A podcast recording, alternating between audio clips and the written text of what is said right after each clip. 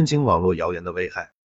随着互联网的发展和普及，互联网上发生越来越多的谎言、谣言传播事件，这不仅污染了网络环境，扰乱了社会秩序，也严重损害了我国互联网的形象和公信力，引起广大网民和互联网业界的公愤。网络谣言的泛滥，危害是很大的，有可能会导致一些无法预知、无法挽回的后果。同全国其他城市一样，我市也有部分网民不仅是谣言的传播者，也是谣言的原始制造者，造成了一定程度的社会危害。最近，我市公安机关对源于我市的网络传播谣言等犯罪行为进行专项打击，加大网络造谣的整治力度。此举及时果断，凸显了党委和政府净化网络生态环境的决心和信心，也让更多的人认清了网络谣言的危害。网络谣言加剧社会恐慌。随着信息技术的裂变式发展，互联网的普及程度越来越高。根据最新数据显示，我国网民数目前已过六亿，且以每年近百分之十的速度增长。这预示着在不久的将来，网络将如广播。电视一样覆盖到社会各个角落，网民这个概念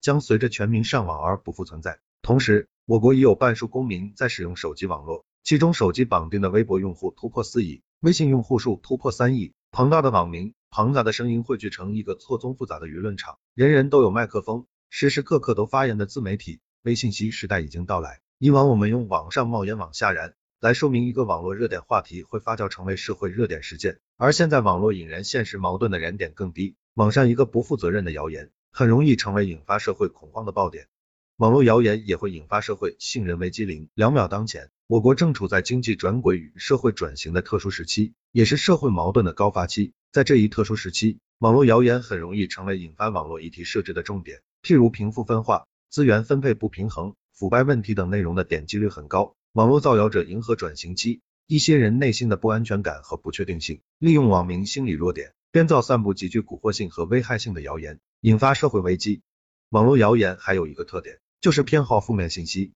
造谣者总是试图用坏消息效应不断瓦解事情真相，不断摧毁社会信任体系。零两秒，他将社会的阴暗面不断放大，将矛盾不断激化，其伤害是巨大的，不仅严重威胁社会稳定，而且让人们产生社会堕入黑暗的错觉，势必会对所处的社会失去信心。消耗推动社会前行的正能量。